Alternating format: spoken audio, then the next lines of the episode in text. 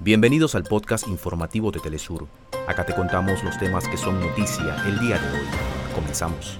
El presidente de la Asamblea Nacional de Venezuela, el diputado Jorge Rodríguez, anunció la solicitud de una reunión a la Comisión de Verificación de los acuerdos firmados con una coalición de la oposición en Barbados ante el fraude de las elecciones primarias de un sector de la oposición.